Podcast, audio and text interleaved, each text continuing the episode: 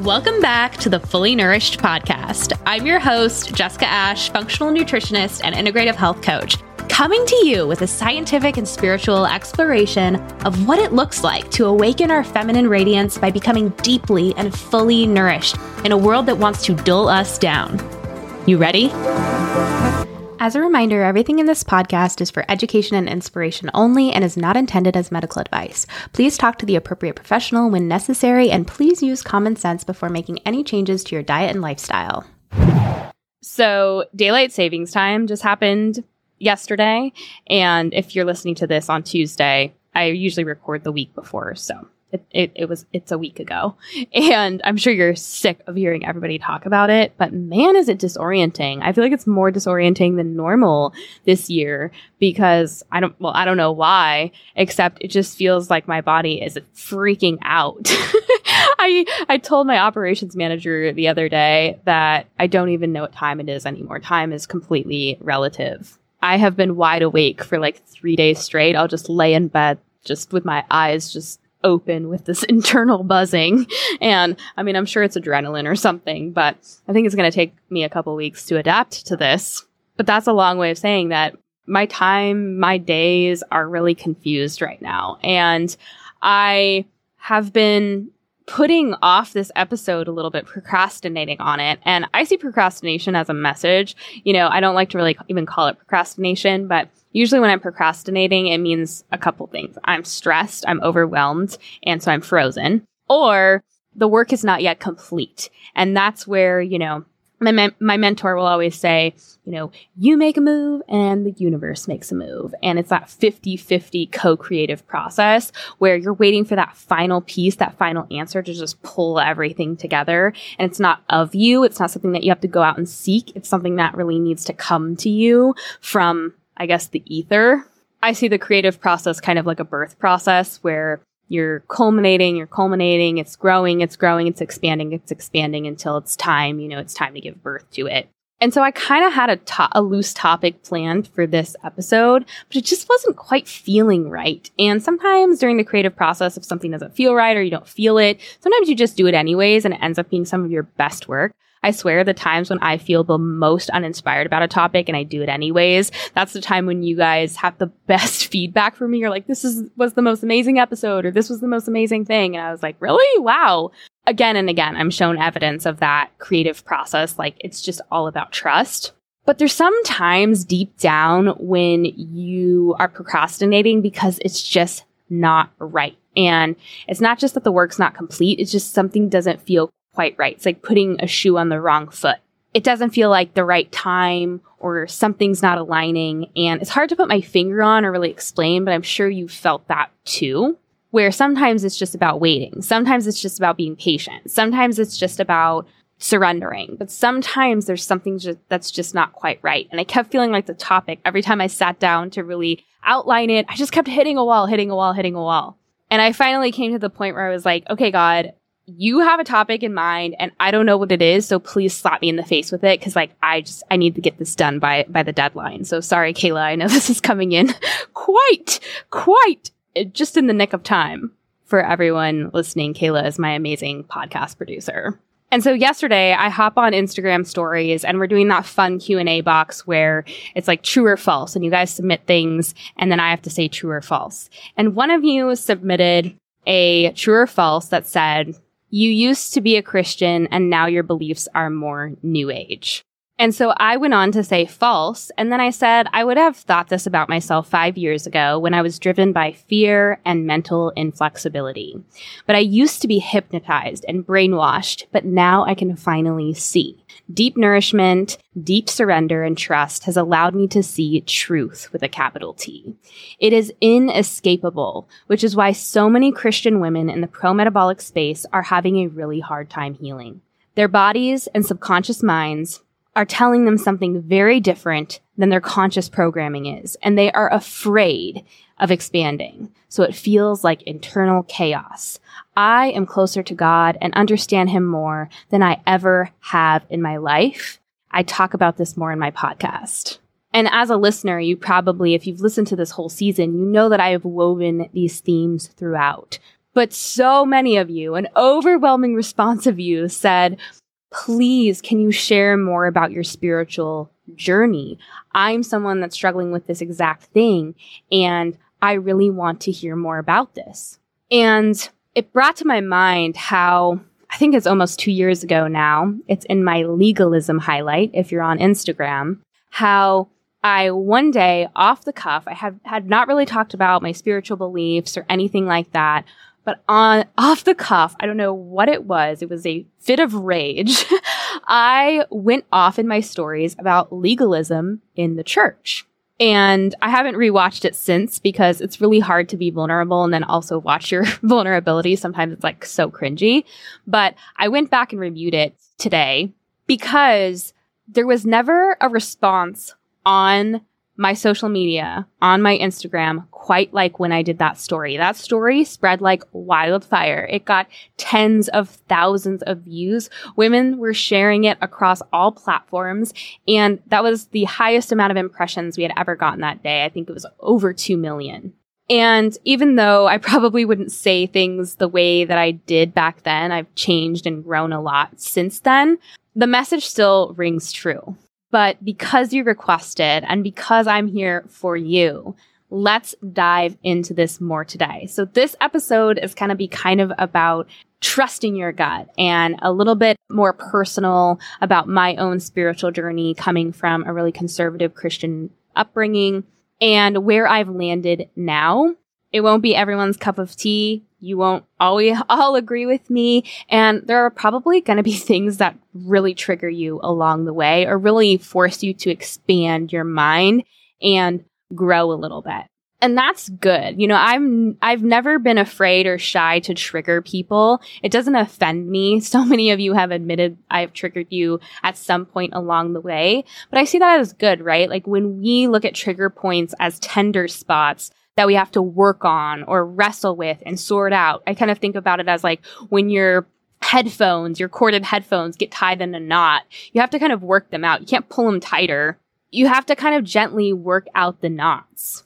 And so when we get triggered, instead of reacting and shutting something down, that's our fear, we really should face it and we should see why we have a tender point there. Why are we hitting something there? Why is there a wall there? Why is there a block there?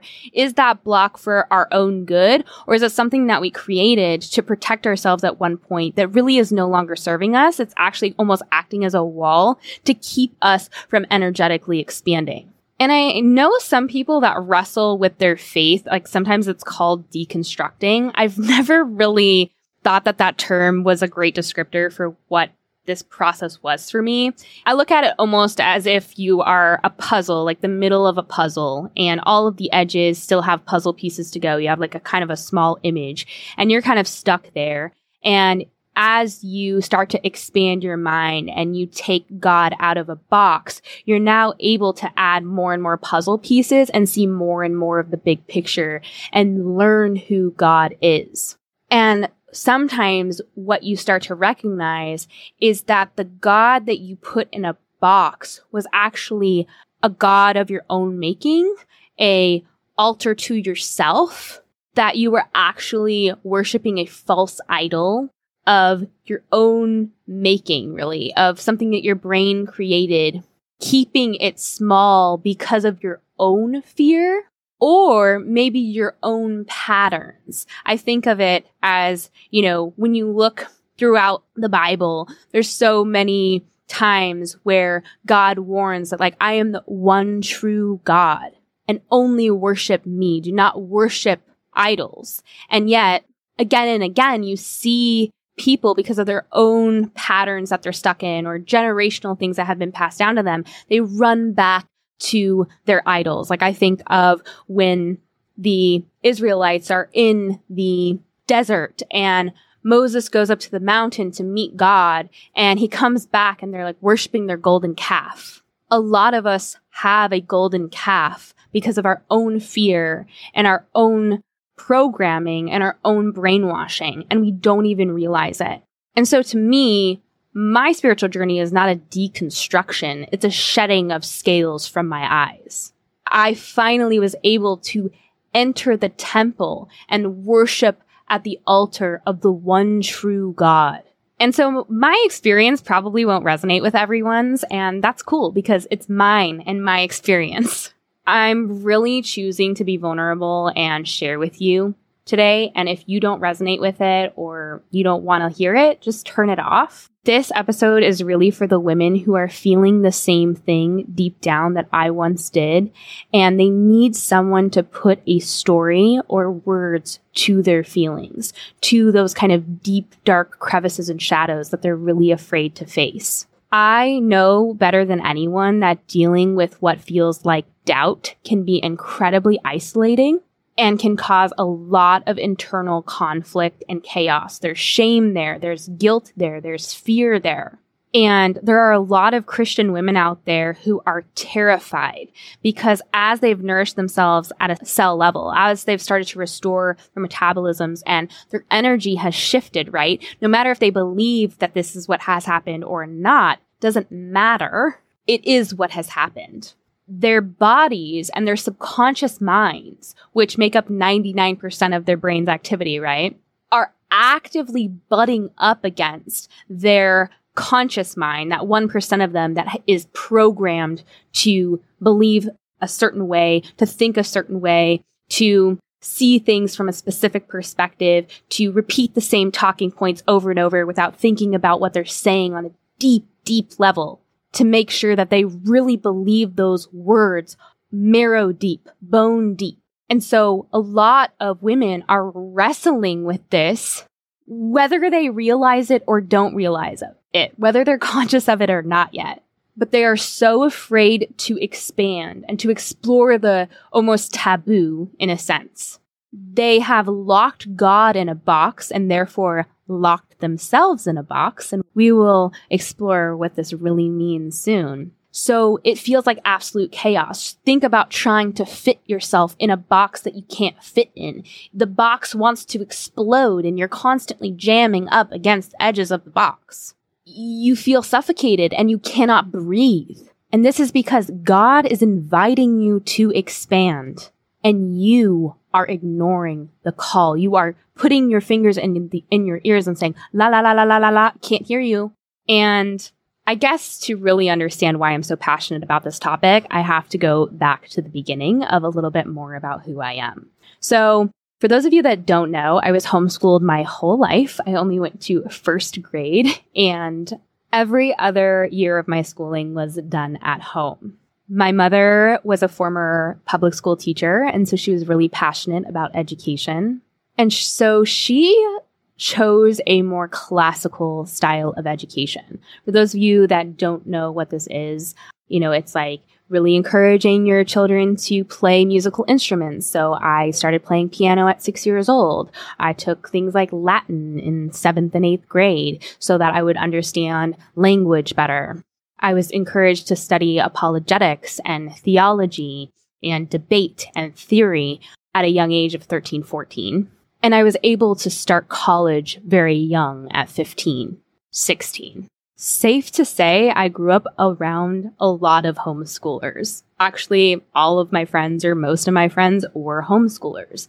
I could probably do a whole episode on homeschooling if you want, at least my experience with homeschooling, things I think I learned in homeschooling that I feel like are life skills that I'm so appreciative of now because this was not an education of my choice. this was my mom making a lot of sacrifices to make it happen, my father making a lot of sacrifices to make this happen. And as an adult, I now really truly see like how fortunate I was to have that. But while it was happening, I was just a kid, right? Like I was a kid that wanted to do things that other kids wanted to do. And I felt kind of weird. And you know, just like with anything, there's weird people and there's normal people. But I guess really all of us are just weird. We're just different layers and levels of weird. But I did grow up a lot around a lot of homeschoolers. But I also grew up in the evangelical space. So think like Calvary chapels, typical megachurch, you know, starts with a concert, ends with an emotional sales pitch, uh, an altar call maybe to put the cherry on the top of it.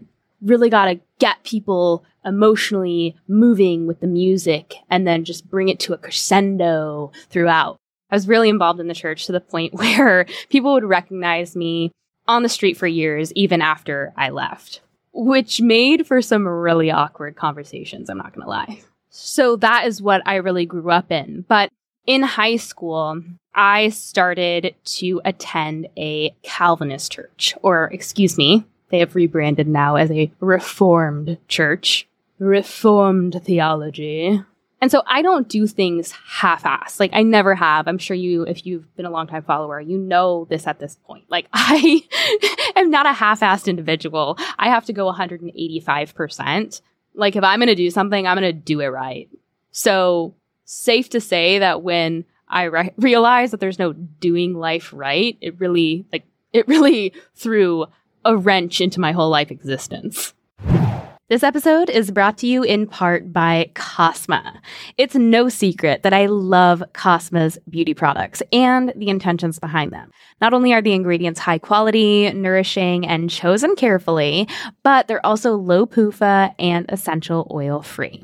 As we go into the drier months, I cannot live without Kossma's Marshmallow Malva Hydrosol Elixir, which is like a spray on hydrosol toner. It's so gentle and hydrating to my skin instead of most toners, which tend to dry me out and irritate my skin barrier. If you're interested in checking it out or any of their other products, visit them at Kossma.com. That is K O S S M A. Dot com and use the link in the show notes to get 10% off your order. Thank you so much, Kossma, for sponsoring the podcast. So I read the Bible every year from like when I was like 11 years old. Like I'm trying to really truly understand what these adults and these people are saying because like I just I'm I, I think even at a young age I recognized the amount of just hypocrisy and baloney and I was really confused. I think I was just like, okay, they're saying this, but they're doing this. Okay, what's the answer? Because that's how my analytical mind is working. I'm like, well, you're saying this and you're doing this. So like, where's the answer? Like, what is the right way to do it?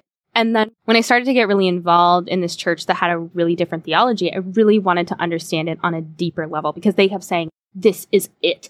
This is the true interpretation of the Bible. And I'm like, oh, I found it, you know? And so I start reading Spurgeon, Churchill, Piper, Keller, Carson, Edwards, Pink, Mahaney, Hodge, MacArthur. Like I am just eat, breathe, sleeping this stuff. So much so that I actually want to go to the seminary that these people are being taught at because I really just want to understand it deeper. But I was told I wasn't allowed because I was a woman. Now that I know what I know about Calvin and how Calvin was just a nut job and not spiritual or, or Christian at all, I feel really weird about this. Like I should have just looked that up a little bit, looked up his life story. It would have saved me a lot of time uh, reading. But you know, you live, you learn. I start going to Bible college uh, for a few semesters, like in between my multiple jobs. You guys know how I approach health and wellness. That's not how I approach, that's not just how I approach health and wellness. Like I approach life that way. And this is why I think I have such severe nervous system dysfunction. Like I have really had to explore why that is, why I operate that way. And some parts of it is my personality, but some of it is definitely more reactive or learned patterns. And so over time, this has really shifted, but I still am who I am. And so I will say that, like, I know that not all churches operate the same way. I understand that what I'm saying is like sometimes generalization. And I want you guys to know that it is pretty common for churches to operate in a very weird way. And I know people will say, like, churches aren't perfect and people aren't perfect and you're never going to find a perfect church. And I know all the talking points, but like, can we stop t- saying talking points and actually conversate about it and, and talk about why that might be? I know that there are churches out there that do like feasts and singing and dancing and fun and encourage healthy sex and animal based traditional foods and operate as a true community that's just there to like really do life together and get down into the trenches with each other. But that's like not most churches, can we be honest? Most churches don't operate as a true community. But going back to my story, you know, I get really, really involved in this Calvinist church and I'm embraced with loving arms, aka love bombing, and this kind of all consuming acceptance. And I put that in quotation marks. But the first red flags, which I now know are red flags, and I think this happens a lot to people because a lot of us don't have examples of good relationships or strong relationships. And so a lot I think a lot of people who grow up in abuse or grow up in emotionally immature families or maybe grow up in really traumatic environments or have trauma done to them, it can really feel powerful to have a sense of belonging. And predators will always prey on that. They always will. Anyone that has predatory behavior, who is really emotionally unhealthy, is going to attach to that and prey on it. And so over the course of this short time at the church, I had already left my old church because something was not feeling right. It was like trying to put a shoe on my foot. Like every day I would wake up in dread. Every time I, like every Sunday morning, I would wake up with just dread. Like, okay, it's time to go to church, drag myself out of bed.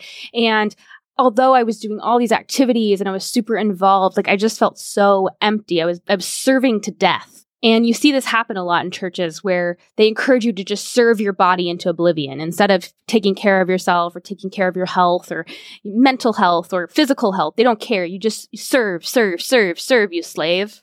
I can see in hindsight now, and most of the stuff is, I realize in hindsight. As I was going through it, I didn't realize what was going on. I just was like, I feel so horrible all the time. I'm so burned out. I didn't even know I was burned out. I was just like, I'm so tired. And I would just constantly dread and constantly question everything I did. And so I think when I felt this love and acceptance from this new church, I thought, oh my gosh, finally I found a home. I had this soul deep hunger and I thought, okay, this is the answer. And I always see parallels between religion and especially Christianity, at least my experiences being really involved in like Christiany things. There's always so many parallels between the health and wellness space and like dieting culture, like diet culture and the church. To me, it's just like almost identical parallel where we operate at such extremes. We need to like, we really attach ourselves to our identity. We have to really define things and constantly analyze everything we're doing. And so, of course, I go from a pretty, I guess I would say pretty casual evangelical side of, of things to just straight reform the- theology, this very extreme Calvinist but you can only be gaslit so many times until you start to like feel you either have to disassociate from your body because your mind is just like no you start questioning what you see. You start questioning your own mind. And that's the most dangerous thing is when you see evidence right in front of you and you're being trained to ignore it or discount it or even even worse justify it or say, I'm just an idiot, or I'm just a sinner, or I'm just this, or I'm just that. Once we start to ignore evidence that is in front of our face that we can see with our eyes, hear with our ears, feel with our guts, and every time we, we ignore the evidence, we stuff it down. We stuff it down, right? We suck it down. Even if we bring it up and someone tries to gaslight us, over time, you question your own thoughts, your own mind. You, you don't even know what that is anymore you lose your intuition completely.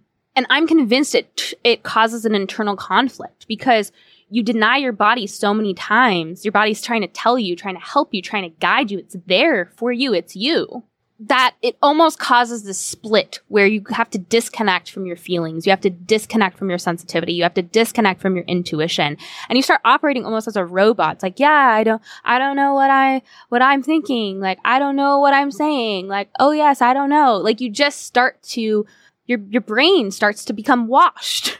But if there's one thing about me that you have to know is I cannot ignore bad behavior. My gut, you know, I can look back now and say my gut has always been strong. I, I just, I thank my creator for giving me the body that feels and is sensitive to what's going on around me, even if my mind hasn't caught up yet. I, I thank God now because I could go into so many things that happened to me in that short period of time, that few years, but I won't do it for the sake of grace and forgiveness. But over my lifetime, I can say with absolute confidence, with every cell in my being, that Christians and some of the worst things I have ever seen be done to other people or be said to other people have been done by so called Christians. Some of the worst behavior comes out of the church the most predatory, disgusting, inhumane, unempathetic, just lacking compassion things come from people who claim to be Christians.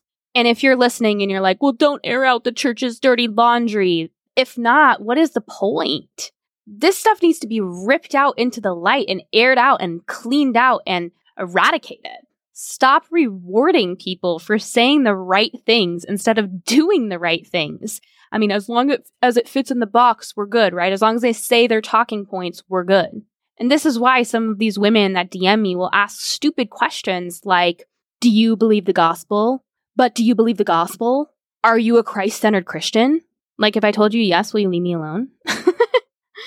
when are we going to acknowledge that we have split our body and soul? What you feel is right and what you're told is right are two completely different things in that world. And it often leads to not only just this internal chaos, but it also leads to people acting very differently when they're in community with each other versus when they're alone. It's like when we speak of love and love being at the center of everything, love, love being the answer to everything, and, you know, saying things like love your neighbor as you love yourself. But how can we love others if we don't know how to love ourselves. How we love others is a direct reflection of how we view ourselves, how we love ourselves. If the inner judge is strong, then how are we going to love others? We're just going to constantly judge others and think that is love. You literally cannot love others or even comprehend what that even means until you do it to yourself, until you know how to treat yourself with compassion, kindness, selflessness, believing the best, holding space for someone exactly where they're, they're at, or holding space for yourself exactly where they're at. That is true love. You know, I think of the verse, we will be judged according to how we judge others. And I always have thought, you know, this shows us, oh, I got it now. How I judge others is exactly a reflection of how I see myself. So I'm judging myself constantly and I'm going to bear the consequences of that action. And I, I always see woven throughout the whole scripture how we pay for the consequences of our own actions. A lot of people think that God is like this overarching punisher and he's like, don't do this, do this. If you do, if you don't do this, oh, I'm going to whack you but that's not how he operates. He's just letting us know, like, hey, this is what's best for you. And if you don't follow this, like, well, you're going to have to bear the weight and consequences of that in your own body. But like, you do you, boo, you know, I, I got you. You're covered in mercy. And so it's interesting because, no, I have to say, people in the evangelical space are really dysfunctional. Like, I'm not going to lie, but I have never, and I mean never, I have worked with people that are in various levels of ill health, but I have never met a group of more sick or depressed or self repressed people than I have in the Reformed Church. They're just t- like the women specifically, like they're just so tired and haggard. Eh, they're in a religion of their own self loathing and shame that they bear it on their faces. Like you can just see it on them. Like they're just so weary. And of course, second guessing everything you do, constantly being in a state of fight or flight, hyper vigilant, like, oh no, should I do this or should I do this? What does this mean to God? What does this mean? Constantly analyzing every little step you take. Absolutely no self trust. Absolutely no belief in the Holy Spirit, truly. They'll say that that is a check mark in their theology, but absolutely no belief in it. And I see this from like a body perspective, you know, like where thought goes, energy flows, whether we believe that or not, it's happening. So we might as well just get on board. But despising yourself and trying to change who God made you to be, like fitting yourself, you know, you are square and you're trying to fit yourself into a round hole. It's like you're trying to change who God made you to be is it possible the reason why you feel so horrible or you suffer from all these autoimmune issues or all of these food sensitivities is because you are constantly attacking yourself? You're constantly attacking your very core. And so your body's like, okay, I guess we're attacking ourselves. And the energy just flows in that direction. And on a deeper level, you know, how miserable it is to obsess over constantly how lowly and pathetic you are and how much of a dirty, rotten sinner you are. It's such a self-centeredness, a, a miserable self-centeredness. And to me, it's spitting in the face of the creator that made you exactly who you are. It's almost like a form of narcissism because God's like, you're fearfully and wonderfully made. Like, I love you. I created you. You're made in my image. And you're like, I just suck. I'm a miserable schmuck. It's so funny to me because some of the worst things that have been said to me on Instagram, like I'm always, it's like a running joke now where I'm going to click on their bio and it's definitely going to say either like Christian in the bio or it's going to say like Christian or it's going to be like sinner saved by grace or redeemed or disgusting sinner saved by even an even greater savior. And it's just such an ultimate red flag to me because why do you have to put Christian in your bio? Like, why can't you just be an incredible person full of vitality and have people just magnetize towards you. And instead, you have to just like shove things down people's throat or, you know, just for your information, I identify as Christian. And to me, again, this is just a reflection of the behavior. There needs to be some type of justification to the behavior. Deep down, somewhere in their soul, they know their behavior sucks but I would be an asshole too if I revolved my whole life around suffering. And I was that asshole. I didn't even realize that you could live in any other way because I was always around people that like reveled in their suffering. Like it almost made them more holy or important or something. This episode is brought to you by Araza Beauty. I love Araza because they make makeup that is actually good for your skin using intentional ingredients. All of their products are free from synthetics, artificial colorants, fragrances, and gluten. Their number one best selling foundation, the all in one coconut cream foundation, is like skincare and makeup wrapped all up into one. It's made with 98% organic skin superfood ingredients like a coconut postbiotic that balances the skin's natural microbiome. It's creamy, it's smooth, it's low PUFA, and it also offers 25 SPF from non nano zinc oxide, artificial blue light blocking capabilities, and anti pollution protection. This light to medium coverage makeup offers a glowy and dewy finish, and it doesn't have that skin suffocating feeling that a lot of liquid foundations do. When I need the extra glow or coverage, I will usually use it as the last step in my morning skincare routine. Use code Fully Nourished for 15% off your next purchase at arazabeauty.com. Thank you so much to Araza for sponsoring the podcast.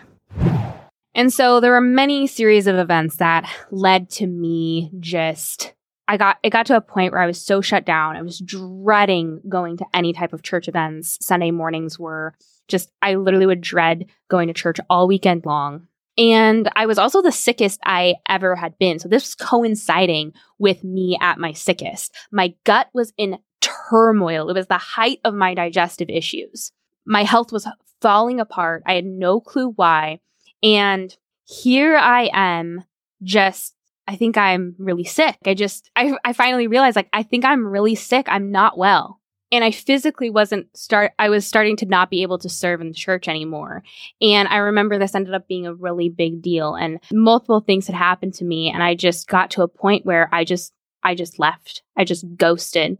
I just it was like my body forced me to just leave. And at the time I didn't know that was what I was doing, right? I was just like you keep telling me that if I don't start, if I don't keep attending church and I don't keep serving in the church, that I'm going to fall away or become the prodigal son or lose my connection with Christ. And I just, like, I'm telling you, I am miserable. I am suffering. And I remember the straw that broke the camel's back was when this pastor that I was so close to their family and helped him with everything. He just told me, he's like, well, yeah, like Charles Spurgeon was depressed during his life too. That was just his burden to bear. And it still led him to do really great things. And at that point, I just felt so unseen and so erased that it had been such a death by a thousand cuts that that was just like the final cut. And the rope just broke. And I don't know what happened. It was like all of the years of just erasing myself and faking my way through life and not stepping into who God really made me to be and breaking the chains that hold me back from that being that person all of the like bringing shit food to potlucks and living the mediocre lives and kind of having this like checked out theology where it's like, I'm just not of this world. Like I'm already saved. I'm elected and saying you're led by the Holy Spirit and being the exact opposite. Being around all these just really sick women that are just haggard and sad and miserable in their relationships and their marriages and settling all of the discomfort around Christian men that are always leering and always condescending and always talking about women's bodies and sex in such an uncomfortable and inappropriate way. All of this transactional feeling where everything felt like it had to be a transaction. Like, if I do this, I get this. If I do this, I'll get this. If I do this, this is what's going to happen. All of the gaslighting and the manipulation and the shame around our bodies and just purity culture in general so disgusting. I think I just, I was like a branch that just snapped. And my mentor speaks to me all the time about how emotions are communications about what's going on on a deeper level. And rage is our boundaries being violated. And I felt, I feel like my explosion of rage was just every boundary I didn't even understand my sense of self, so I didn't even understand boundaries. Every boundary of my sense of self had been violated continuously over and over and over again. And the God within my cells snapped. The energy just pushed into motion and I blasted out of that box. And I never, ever, ever wanted to watch another one of those shitty concerts where the worship leader gets his 15 minutes of fame and the car salesman gets up there and convinces you what a piece of shit you are and then tickles your senses and you go on your merry way. Like I never wanted to deal it with it again. I shed it like a skin and it disgusted me. It was like claustrophobia. Like I just need to get out of here all the gaslighting, the manipulation, the dogmatic thinking, the legalism, like my body just was like, nope, but I'm going to be honest with you. It didn't feel like that at the time. It felt like chaos. It felt like my world was crashing down around me. And when I left the church, I lost all of my community. I lost my activities, my hobbies, my whole schedule changed. And then on top of it, it's like waking up from a nightmare. You're shocked, you're dazed, you're confused, you're just like wading through, like it just feels like there's been some type of chaos, some type of explosion, and then here you're like left just kind of picking up the rubble. It can really feel like your world is crashing down around you. And to me, there's such a parallel here because at this point, it, it's almost like information overload. You have so much, at least I did, I have so much theology and so many other people's beliefs and so much scripture just like pulsing around in my head, all these talking points that I heard over and over and over again since I was a young girl that started when I was in Sunday school. It was just like all of this is just like ruminating and ruminating and ruminating. And you're like, oh my gosh, like this is wow. It's really hard to make sense of. And I'll be honest, the first couple years was really tough because I wanted nothing to do with anything. I tried to go to church for a couple of times. I tried different churches and I just found myself just dreading it. Every Sunday morning, it took me probably like two or three years to start feeling okay on weekends. It was like my body was so used to when Friday started, start dreading Sunday. It was like this internal countdown. And now I know that my body was bracing to protect itself. It was like, this is so, this energy is so horrible. It's taking you you know, a week to recover from. My body's trying to prepare me for the stress of being in that environment and being in a state of constant hypervigilance. But I have to tell you what, the minute that I allowed myself to just say, you know what, you don't have to go to church if you don't want to, the amount of relief I felt. And I finally stopped feeling guilty about it. And I can't remember at what point I did that, but I started doing something I really looked forward to on Sunday mornings. I would like take myself out to breakfast, take myself out to coffee. It was just like so incredibly peaceful to be like, everybody's at church right now, and I am here just like in peace, just sitting here and eating and enjoying my breakfast. And I'm sad to say that there was still a part of me that really felt ashamed and guilty for doing that. That a part of me worried for my soul. Like, I was going to be eternally damned for eating breakfast at a restaurant on a Sunday morning instead of being at church.